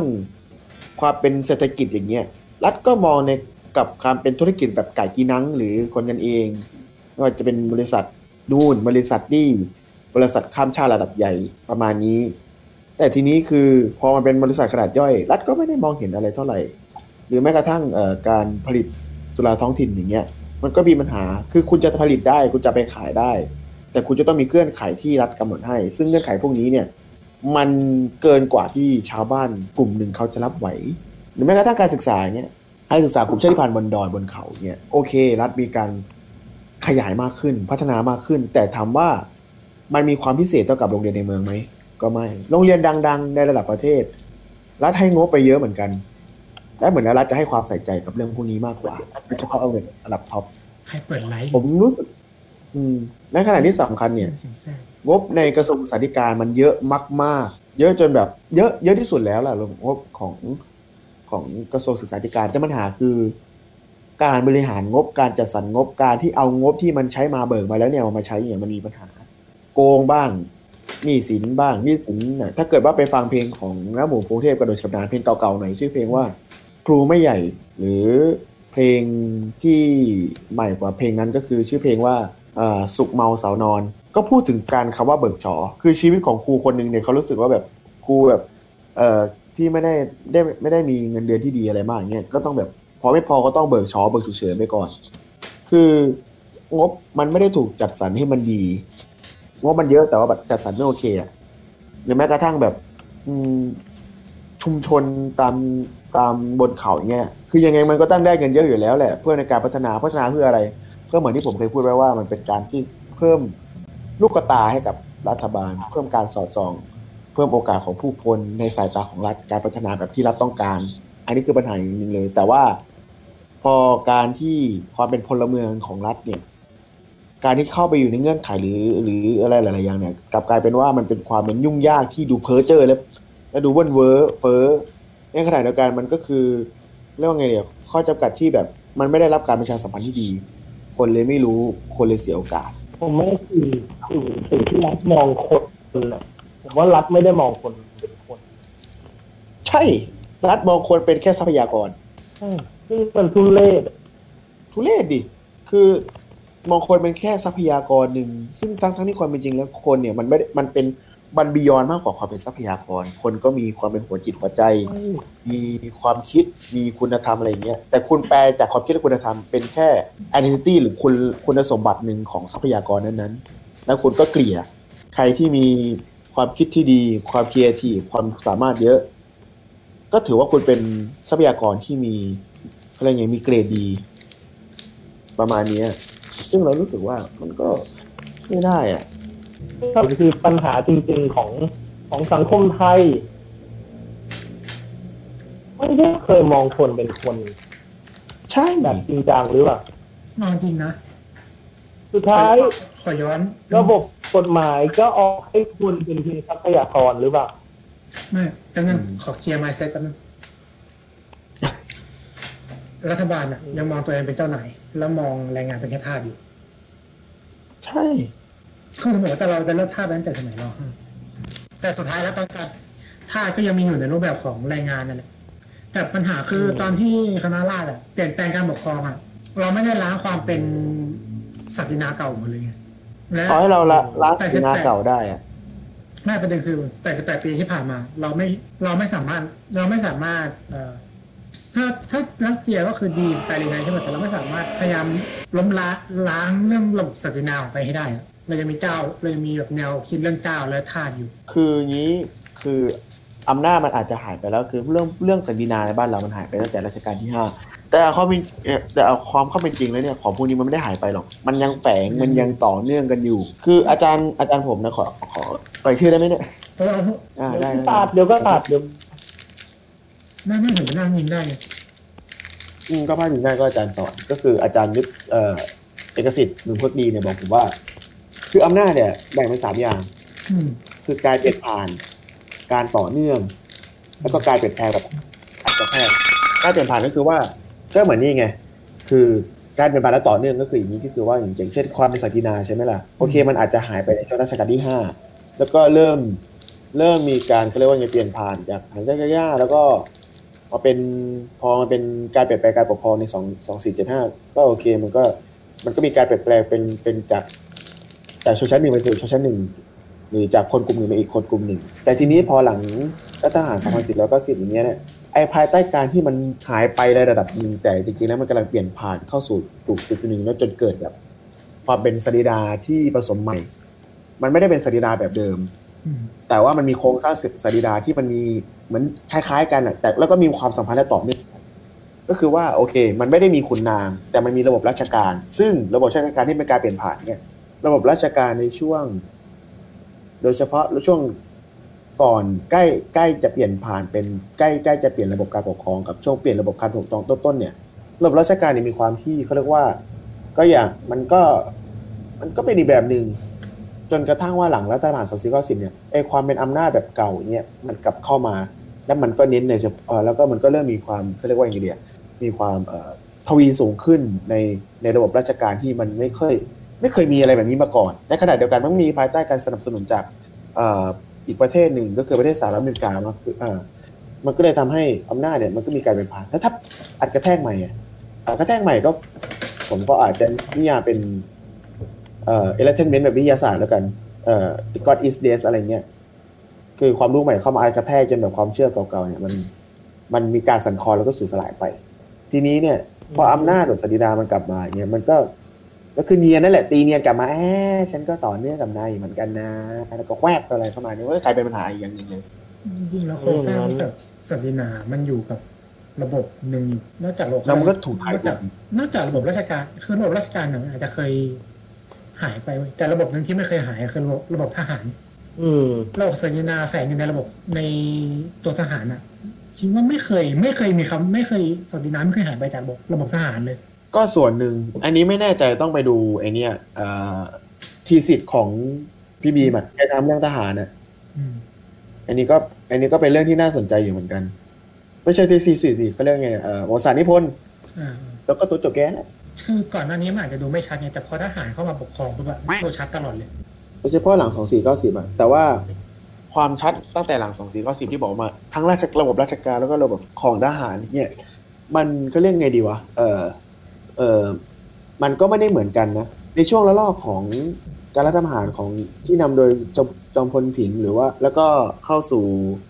จอมพลปเฟสสองอืมแล้วก็มีอ่าเผ่ากับสลิดก็เป็นอีกแบบก็เป็นเป็นมันหายกงหนึ่งพอเปลี่ยนเข้ามาเป็นยุคสลิด ก็มีอีกเรื่องของกงหนึ่งพอมาเป็นเรื่องของถนอมนรงค์ประพาสก็เป็นอีกกงหนึ่งแล้วก็พอมาเป็นวิกฤตการณ์ทางการเมือง ความเป็นเขาเรียกว่าขวาพิฆาตซ้ายตั้งแต่หลังปีพุทธศักราช 2519 จนถึง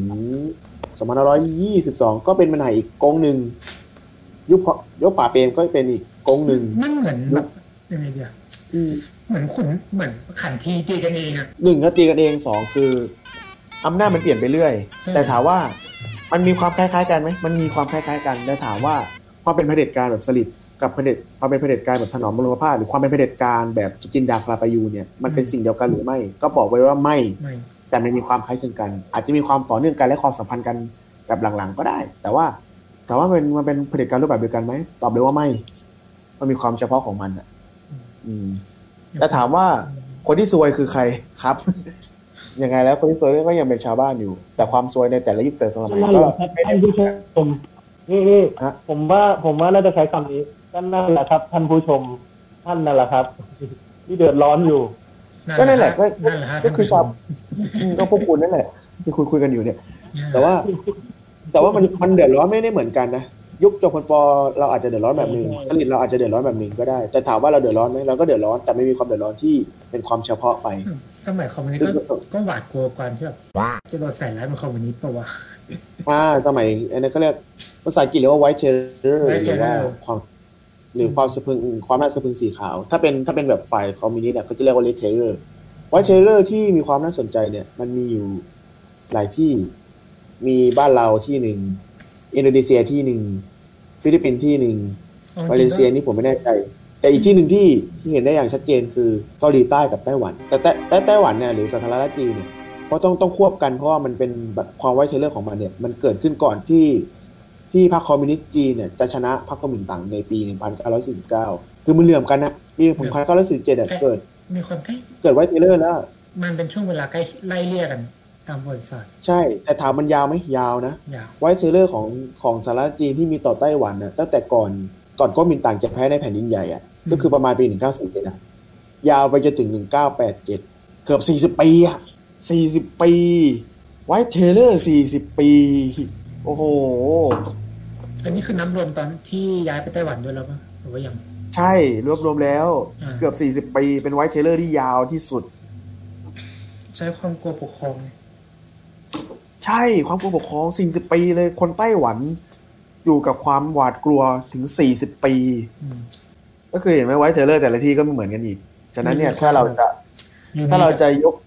ยกกรณีของความเป็น white terror หรือการปกครองความเป็นเผด็จการเนี่ย อาจจะต้องมีการเจาะจงเฉพาะในแต่ละที่หรือเราหยิบยกประเด็นที่มันน่าจะมีความคล้ายกับบ้านเรา แต่เราไม่สามารถเอาโมเดลนั้นมาใช้ได้เหตุผลเพราะบ้านเขาไม่ใช่บ้านเรา ใช่บริบททางการเมืองบ้านเขาก็ไม่ใช่บ้านเราคือจะและบอกบริบททางเวลาก็ไม่เหมือนกันอีก คือจะบอกว่าจะเอาควางจูโมเดลมาใช้น่าน่าไม่เต็มที่ ใช่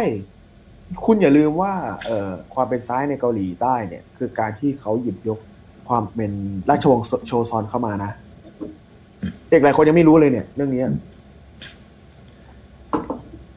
อันนี้คือเรื่องจริงเลยอืมเพราะว่าอะไร มันเป็นการสร้างแบบเออความคิดทางชาตินิยมไงใช่ในเมื่อในเมื่อฝ่ายที่อยู่ตรงข้ามกับตัวเองก็คือฝ่ายขวาเนี่ย มันเป็นฝ่ายของความเป็นสาธารณรัฐ เป็นประธานาธิบดีอ้าวแล้วกูจะเอาอะไรยื่นหนีจิตใจอะก็เอาฝ่ายซ้ายก็เลยเป็นยกชูเอ่อราชวงศ์โชซอนหรือสถาบันเอ่อที่เคยที่เคยมีอยู่เนี่ย อยากให้กลับมา แต่ว่าให้เป็นรูปแบบของการเป็นเขาเรียกว่าไงเดียเป็นสัญลักษณ์เป็นซิมโบลิก อารมณ์เหมือนเป็นแบบเหมือะอนญี่ปุ่นนะง่ายๆคืออารมณ์เหมือนอังกฤษเออหรือแบบในยุโรปอะไรประมาณเนี้ยเออ เห็นไหมเนี่ยถ้าเราจะเอาโมเดลแบบเกาหลีการมาต่อสู้ทางการเมืองในเกาหลีเนี่ยมาใช้กับบ้านเราก็แต่คงจะเอาจริงก็แล้วรู้สึกฮาเหมือนกันนะอืมฝ่ายซ้ายเป็นฝ่ายที่พยายามเอาเจ้า แต่ฝ่ายขวาคือฝ่ายที่ไม่เหมือนจะไม่เอาเจ้าอะแต่อันนี้คือไม่รู้ว่าเดี๋ยวนี้ เดี๋ยวนี้ยังยังมีอยู่ไหมนะ แต่เท่าที่เห็นก็คือว่า เอ่อจากข้อมูลของเป็นวิสายท่านหนึ่งที่เขาก็บอกว่าเนี่ยมันก็ อันนี้รู้สึกว่าถ้าจำไม่ผิด จะเป็นช่วงเอ่อสมัยสงครามเย็นก็คือสมัยของรัฐบาลของปาร์คชุงฮีอืมปาร์คชองฮีนั่นแหละที่มันมีเรื่องพวกนี้แต่ว่าเราไม่รู้ว่าหลังปาร์คชองฮีเนี่ยโดยเฉพาะในช่วงในช่วงปัจจุบันเนี่ยเขายังฝ่ายซ้ายยังคิดเหมือนเดิมอีกหรือเปล่า อันนี้ไม่รู้เหมือนกันนะเหมือนเหมือนไม่ดูตรงไหนดูอะไรมาทั้งอย่างหนึ่งวันแล้วบอกว่ายิ่งอ๋อใช่พี่โน้ตคือโน้ตไหนโน้ตอุดมโน้ตอุดมดิโน้ตโน้ตเชิญยิ้มไอ้นี่ คือยิ่งแก่ตัวความคิดเราจะยิ่งเปลี่ยนเพราะมันก็เลยไม่แปลกใจว่า ถ้าสมมติว่าถึงจุดจุดหนึ่งความคิดเขาจะเปลี่ยนหรือแบบเปลี่ยนแนวทางแบบ turnover มันก็ไม่แปลกใจหรอกอืมถ้าพูดถึงแบบเพราะว่าคนชอบพูดว่าทำไมอเนกเราธรรมทัศน์ถึงเป็นแบบนั้นได้กูจะไปคือมันทำไคือมันไม่มีคำถามแล้วว่าทำไมคนอย่างอเนกถึงเป็นอย่างนั้น ใครทำให้อเนกเปลี่ยนเอะไรที่ทำให้มันด่าว่าทำไมเปลี่อยนเนกอเนกไปเข้ากับฝ่ายนู้น ใช่ทั้งทั้งที่แบบเอ้อหนังสือแกก็อืมล่าสุดก็เป็นคนเป็นเขาแล้วจริงๆหนังหนังสือเรียนทุกอย่างที่ถูกเขียนแม่งถือว่าเป็นอะไรครับมันเป็นมันเป็นพงศาวดารประเภทหนึ่งเหมือนกันนะ it's a narrative just a narrative มันทุกอย่างที่ถูกเขียนแบบทุกอย่างที่ถูกมันคือเป็นประวัติศาสตร์ประเภทมันคือการบอกเล่าประวัติศาสตร์จากมุมมองคนคนหนึ่ง กลุ่มกลุ่มหนึ่งดีกว่าตำราเรียน เออทุกอย่าง ที่เป็นตำราส่วนตัวนะไม่นับตำราส่วนกลางซึ่งตำราส่วนกลางก็ถือว่าเป็นแบบแนวคิดของรัฐสมัยนั้นเอ๊ะทำไมสมัยสำนักผมมานั้นมาไกลจังวะเริ่มถลำดำดิ่งไม่รู้สึกว่าเลยโควิดมากันเยอะมากเลยคือตอนแรกมันยังอยู่กูพูดถึงว่าเรื่องการศึกษาให้เราไม่สามารถผลิตคนออกมาให้ คือตอบโจทย์กับสิเอ่อเรียกว่าไงดีวะ อุตสาหกรรมสมัยใหม่อะ4.0อะอืมนึกออกป่ะคือ คือการศึกษาของไทยอะอย่างที่พูดไปแล้วว่า มันถูกมันเป็นการตีกรอบคนแล้วก็ให้เห็นคุณค่าของคนจะมีก็ต่อเมื่อคุณได้ทำอะไรสำเร็จสักอย่างหนึ่งและการที่เราจะมีคุณค่าได้ก็ต่อเมื่อเราได้รับการยอมรับจากคนอื่น แต่ว่าการศึกษาไทย ทำให้เราไม่เห็นคุณค่าในตัวเองพร้อมกับที่คนอื่นก็พร้อมจะเหยียบย่ำคุณค่าในตัวเราตลอดเวลาใช่ก็มันเลยไม่แปลกใจว่าทำไมเราถึงไม่มีกำลังมากพอที่จะพัฒนาเศรษฐกิจให้สามารถก้าวเข้าไปสู่ยุคใหม่ได้ คือปากก็บอกว่าอยากได้ 4.0 แต่การศึกษาไทยยังกดขี่คนให้อยู่แค่ 2.0 3.0หรือว่า ให้คนแบบไปตายๆหาที่ไหนก็ได้ ถ้าไม่มีประโยชน์ต่อภาครัฐอะ ก็วกกลับมาเหมือนเดิมไง การศึกษาแบบภาครัฐอะ ไม่ใช่วกกลับหมดจุดเดิมดิก็ยกมาจากคำพูดของอาจารย์ผมเหมือนเดิมก็คือว่า เอ่อเพราะการรู้หรือการศึกษาแบบรัฐอะมันคือการที่เอาเอามาเพื่อ หรือถูกผลิตเพื่อรับใช้อำนาจของรัฐอีกทีมันมันก็ถามว่าถ้าถามว่าแล้วแล้วจะยังไงต่อล่ะ คือก็เหมือนที่ผมเคยพูดในรอบที่แล้วว่าอำนาจเนี่ย มันมีการเปลี่ยนแปลงเปลี่ยนผ่านและการอัดกระแทกใช่ไหมอืมซึ่งเรารู้สึกว่ามันต้องมีซักตั้งแล้วแหละ ที่ควรจะอัดกระแทกอะไรกับอำนาจแบบเดิม เพื่อจะทำให้ความรู้ที่มันถูกสร้างเนี่ยจากอำนาจแบบนั้นเนี่ยมันถูก มันถูกเปลี่ยนแปลงหรือเกิด เป็นการรับใช้อำนาจแบบใหม่แต่อย่างที่ผมพูดก็คือว่าคือฟูโก้เนี่ยก็อธิบายว้ว่าเนี่ยอำนาจเนี่ยมันไม่ได้เป็นสิ่งที่ดีหรือแย่นะ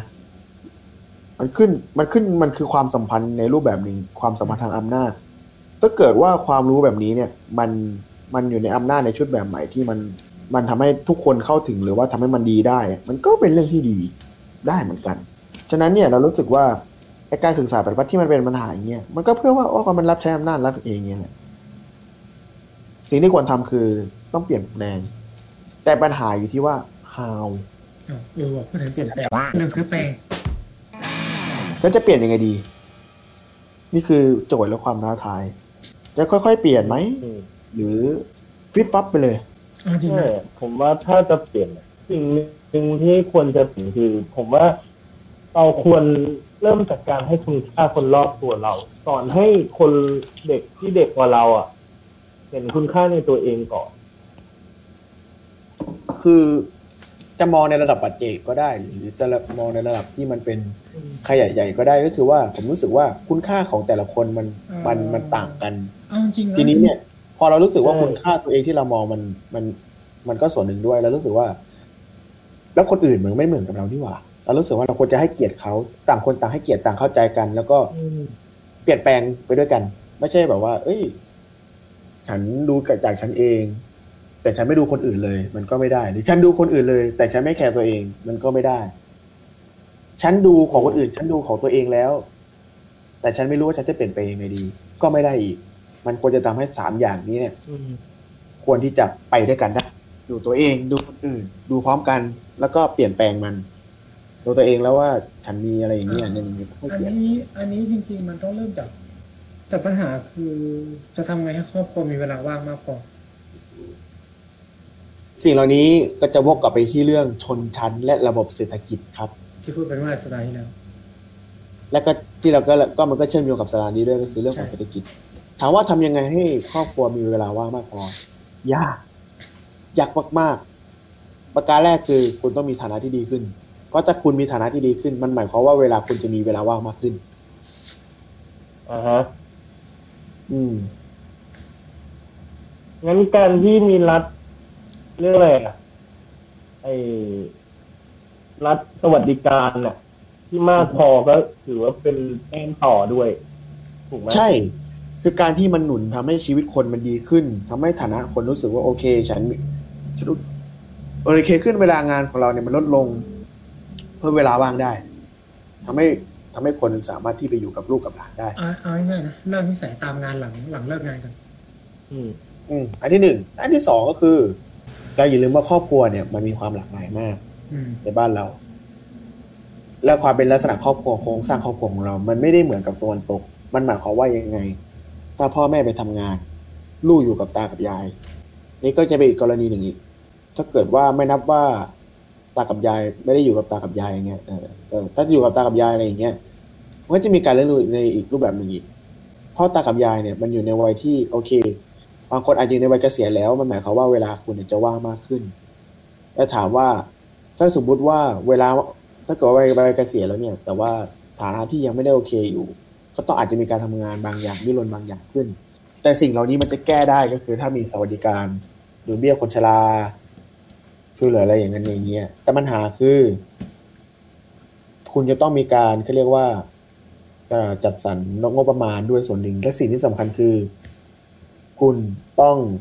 เพิ่มประชากร มันหมายความว่ายังไง เพราะว่าถ้าในอนาคตเนี่ยประชากรลดลงเนี่ย และคนแก่มันเพิ่มขึ้น มันหมายความว่าไอ้คนที่ยังหนุ่มยังสาวอยู่ คุณจะต้องจ่ายภาษีมากขึ้นเป็นเท่าตัว ซึ่งเคสนี้เกิดที่ยุโรปแล้วเนี่ยเนี่ยสังคมเนี่ยเนี่ยคือจุดหนึ่งที่เราต้องเอาเทคโนโลยีมาใช้เป็นประโยชน์ อืมเออเพราะว่าถ้าพูดถึงว่าเราคือถ้าเราพยายามไปเซนด้วยว่าเป็นประเทศอุตสาหกรรมทั้งทั้งๆที่ภาคการเกษตรสามารถทำรายได้ให้ประเทศแค่แปดบาทจากร้อยบาทเนี่ย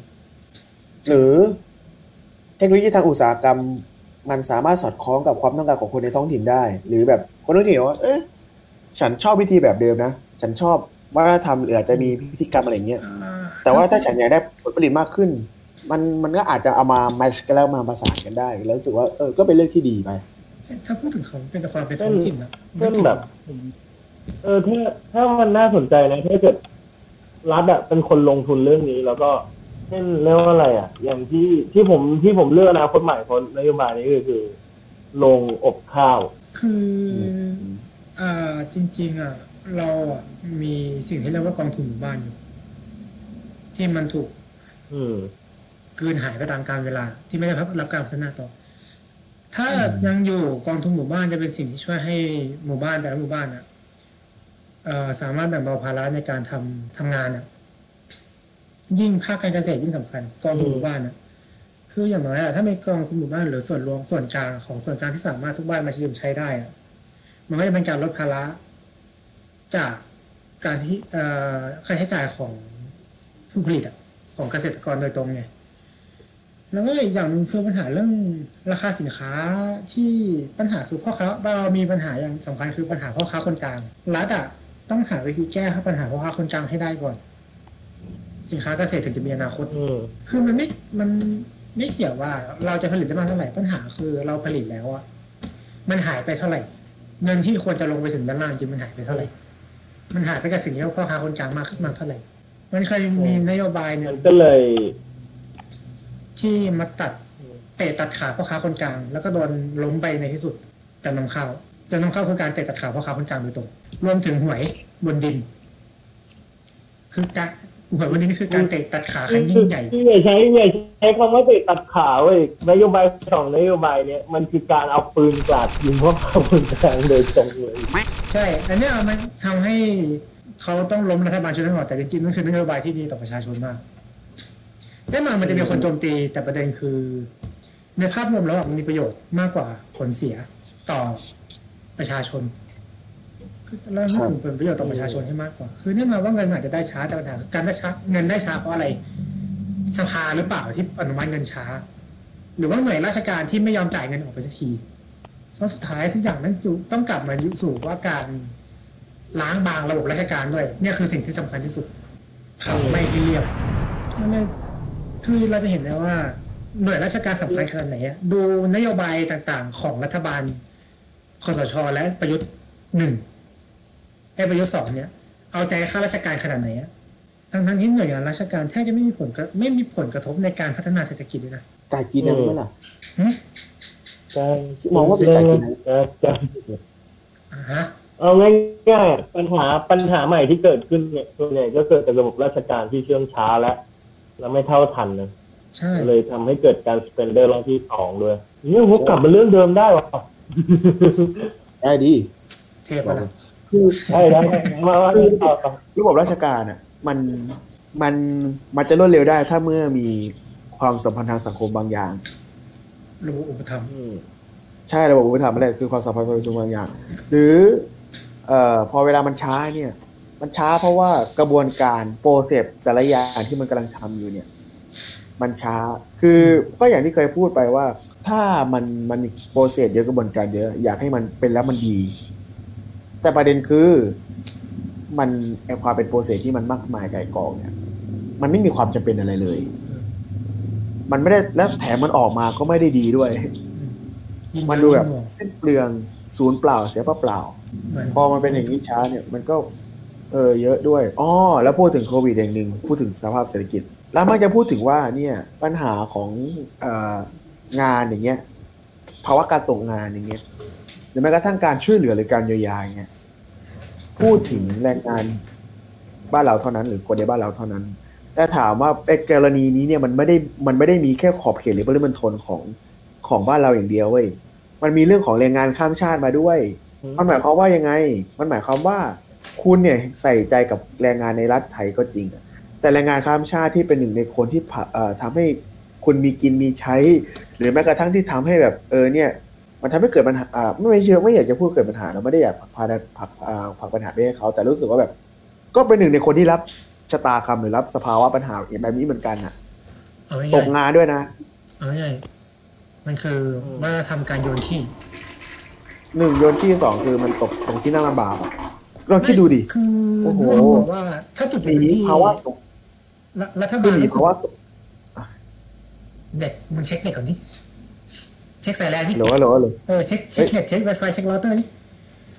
อะมาได้แป๊บแป๊บแป๊บคือแบบลองคิดดูนะพี่ คือข้ามชายแดนมาข้ามลูกเขาตะนาวสีมาหนีสงครามหนีความแบบ ความไม่มั่นคงในชีวิตที่ประเทศพม่าหนีสงครามเนี่ย โอ้โห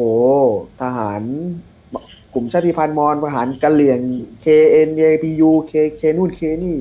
กลุ่มทหารรัชฉาน SA SSS รบกับพม่ารบกับทหารระหว่างทหารจะ ตีกันมั่ว เพื่อ เออ ฉันเข้ามาทำงานในไทย ฉันหนึ่งมันสงบขึ้นสองฉันน่าจะมีอะไรที่ดีมากขึ้นเป็นไงล่ะ มาปุ๊บเอ้าเอ้ยใจว่าฉันกลายเป็นคนที่สร้างปัญหาเหรอฉันต้องตรงงานอีกเหรอคือคืออันเนี้ยวันนั้นก็ไปบ่นในทวิตเตอร์แล้วไปตอบคอมเมนต์อยู่แล้วไม่มีเขาตอบเพราะว่าว่าเพราะว่าอะไรอะโอ้ยวันหนึ่งตอมอว่าทำงานแทบไม่ทันค่ะ ก็เลยมีคนด่ากลับซึ่งสะใจมากคือก็เพิ่มคนสิครับใช่เหมือนไอ้เนี้ยไอ้ง่ายเหมือนสนามบินน่ะ ตอนมึงเราบินมาลงตอนเที่ยงคืนนี่แค่มาที่สองหลุมใครนะมึงเคยเคยแบบบินกลับมาจากต่างประเทศไหมแล้วมากลางคืนนะไม่นะบอกเลยเป็นประสบการณ์ที่เลวร้ายสำหรับนักท่องเที่ยวต่างชาติมากเพราะว่าปกติอะถ้าตมมันปมีกสิบติอะมันจะเปิดอยู่ประมาณสามไม่ก็สี่ แล้วคิดเพดูราะปกติไฟล์ลงกลางคืนแม่งโคตรเยอะบางทีอะอืมเพราะปกติตอนออกอะคือคือถามว่าเคยขึ้นไหมในช่วงดึกอะเคยนะ ไปต่างประเทศไปเกาหลีอะไม่ไม่ไม่กปไม่ระาณไม่ต้องพูดถึงคนไทยเข้าออกเพราะคนไทยเข้าออกเป็นช่องอัตโนมัติไม่ต้องพูดถึงตรงนั้น พูดถึงช่องต่างชาติ โอ้โหเนี่ยที่เราพูดถึงอยู่ว่าความความห่วยแตกของระบบราชการก็คือหนึ่งมึงไม่ไม่เคยรองรับปริมาณคนได้ เคยบินลงมาไฟล์ตอนประมาณน่าเกือบเที่ยงคืนตอนนั้นลงสวนภูมิแหละเพราะบินต่างชาติลงสวนภูมิเยอะ ช่องคนไทยกดปึ๊ดเข้าไปหันได้มองช่องคนต่างชาติแม่เจ้า ยาวมากเลยนะ ยาวจริง คือปกติอะตอนที่ผมเคยไปเกาหลีใต้ หรือจะเป็นต่างประเทศที่อื่นเองเนี่ยช่องต่างชาติออกมาเยอะไหมมันเยอะนะ แต่ว่ามันไม่ขนาดนี้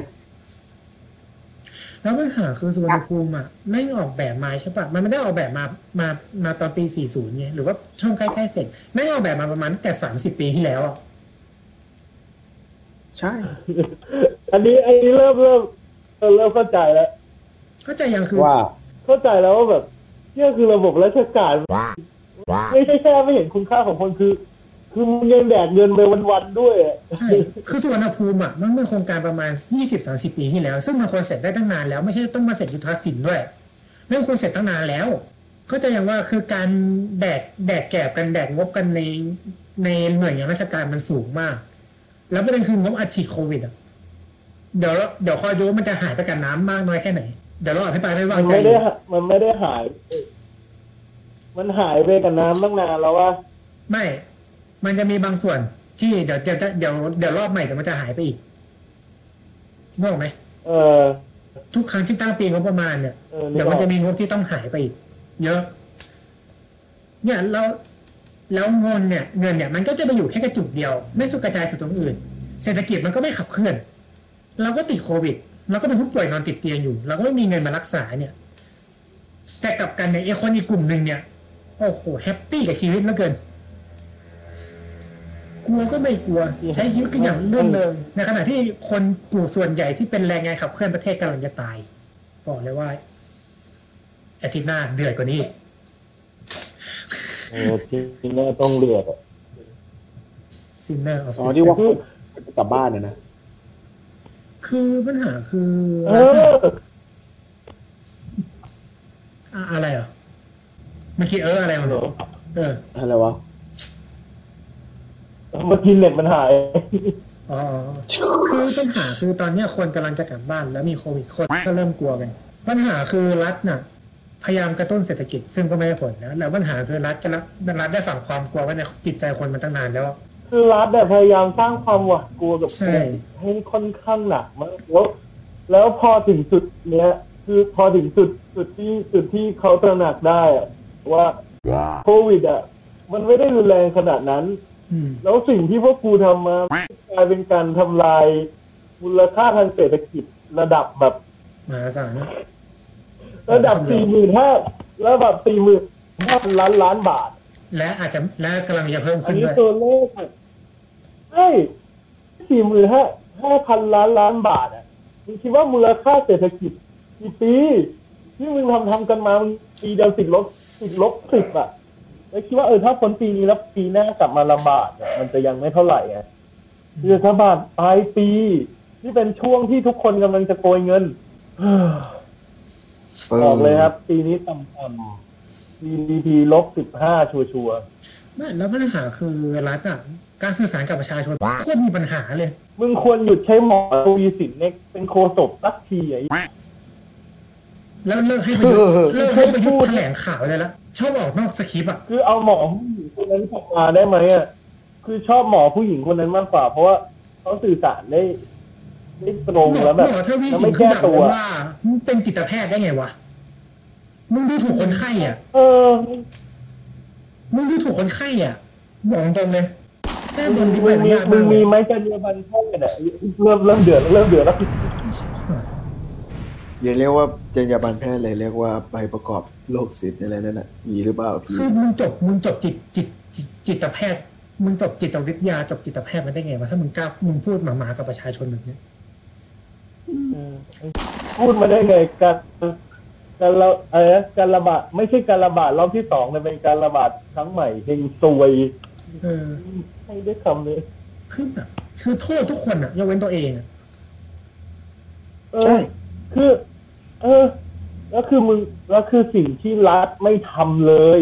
คือคุณไม่มองเลยเหรอว่าดิมานที่ต้องการคนหลักที่มันเริ่มฟื้นตัวมันจะมากขนาดไหนเออ ดีมานของแรงงานต่างชาติจะมากขนาดไหน คุณไม่มีคนไปบอกหรอว่า ว่ามันมันจะมีเรื่องแบบนี้เกิดขึ้นแน่นอน ซึ่งก็ไม่ได้แปลกใจ ว่าจะมีสเปนเดอร์รอบสองนึกออกไหม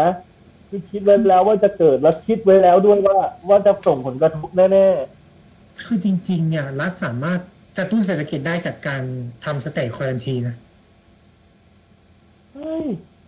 เสือไม่ทำไงแล้ว แล้วที่ แล้วที่แย่คือ มึงพวกมึงกำลังจะรอดพ้นจากวิกฤตนะเออมึงกำลังกู้หน้ากลับมาได้ด้วยมึงพังของคือแบบมึงทำทุกอย่างพังด้วยมือของมึงเองไม่ได้นะเว้ยบอกแล้ว ราบคาบอะนี่สามนาทีสุดท้าย วันนี้ นาทีสุดท้ายสังสรุปแล้วกันอ่าครับค รับใครจะสรุปดีสรุปสรุปก็คือ วันนี้มันเป็นเรื่องเศรษฐกิจทีมไม่ได้จะสรุปได้ดีเท่าเท่าจอนไม่เท่าทุนพี่สรุปไปเถอะเดี๋ยวผมสรุปผมด่าหมอทวีสินอีกไม่ได้ไม่ได้หมดไม่ได้คิดนะเด็กคลิปปิวคือคือเครืองเครืองเรื่องแบบว่า คือถ้าเขาเป็นแพทย์ปกติผมจะไม่เครืองไงแต่พอดีมึงเป็นจิตแพทย์ไง มึงอยากจะเอาหนังสือจิตจิตเวชจิตเวชศิริราชฟาดหัวทีเนี่ยมันเขาพูดกับพูดจากับคนอย่างนี้ได้ไงวะผมอยากรู้มากเลย คือเนี่ยถึงบอกไงว่ามันถึงมันถึงมีความเป็นชนชั้นอยู่แล้วคือในสังคมไทยอะยิ่งคุณเป็นอีลิทมากเท่าไหร่คุณจะยิ่งเหยียดคนชั้นคนอื่นมากขึ้นเท่านั้นอะนี่นี่จริงเห็นได้ชัดเลย คือมันเหยียดมากอะสรุปสั้นๆง่ายๆนะครับ สรุปก็คือทางแก้ปัญหาระยะยาวของเศรษฐกิจไทยคือการมองเห็นคุณค่าคนที่มากขึ้น คุณค่าคนมันแล้วจก็บคุณค่าเรื่องทางแค่เศรษฐกิจบทเดียวอืมจริงๆนะจริงเพราะเมื่อเราเห็นคุณค่าคนมากขึ้น เราก็จะทำอะไรโดยนึกถึงคนอื่นมากขึ้น ให้เกียรติคนอื่นมากขึ้นเคารพคนอื่นมากขึ้น และทำเพื่อคนอื่นมากขึ้นสำหรับคืนนี้ ขอจบไปด้วยความเดือดดานว่าเฮงซวยครับ สวัสดีครับ อะก็อาทิตย์หวันน้านี้ก็ถือว่าอืมอาทิตย์หน้าเราเราคุยเรื่องอะไรนะ อาทิตย์หน้าวันที่สองนะครับหัวข้ออาจจะ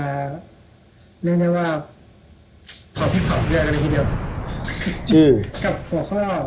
เดี๋ยวเรื่องอะไรก่อนจะได้ไปเตรียมงานถูก เอาง่ายๆหัวข้อครั้งหน้าเป็นหัวข้อที่กว้างกว้างมาก แล้วเราจะมาขยี้กันให้สุดๆก็คือ the sinner of the system อ่าตาบาปของระบบตาบาปของระบบอ่าแล้วครับครั้งหน้าก็นะครับเราจะมาเจาะลึก ถึงความห่วยแตกของระบบทะเอ่อแบบไทยๆนะครับครับแน่นอนว่าครั้งหน้าผมจะพูดเรื่อง การเปลี่ยนแปลงการปกครองด้วยซ้ครับ ก็ำคือครั้งหน้าคิดว่าน่าจะพูดกันเรื่องเรื่องไหนดีเรื่องไหนบ้างคือในใจอยากจะพูดเรื่องนี้คือหนึ่งคือ เปลี่ยนแปลงระบบราชการใหม่ด้วยการยุบกระทรวง ก็มีเยอะแยะแต่ตอนนี้นึกไม่ออกเดี๋ยวค่อยไปนึกออกในหน้างานแล้วกันเพราะว่าส่วนใหญ่ที่นั่นก็นั่นงานแต่คืนนี้คิดว่าน่าจะพูดว่าถึงการยุบกระทรวงอะ ยุบแล้วควบรวมกระทรวงอะ ก็ประมาณนี้ก่อนอืมมันมีความหลากหลายแน่นอนก็ผมรู้สึกว่าโอ้มันมีน่าจะมีอะไรที่น่าคุยกันเยอะไอ้ที่ไอ้ที่น่าจะมาเร็วขึ้นใช่ครับสองแล้วแล้วน่าจะมันขึ้นเรื่อยๆนะโอเควันนี้ก็ราตรีสวัสดิ์ครับทุกท่าน ครับราตรีสวัสดิ์ครับ สวัสดีปีใหม่ล่วงหน้าคสรับวัสดีเฮ้ยเราต้องสวัสดีปีใหม่ครั้งหน้าสิ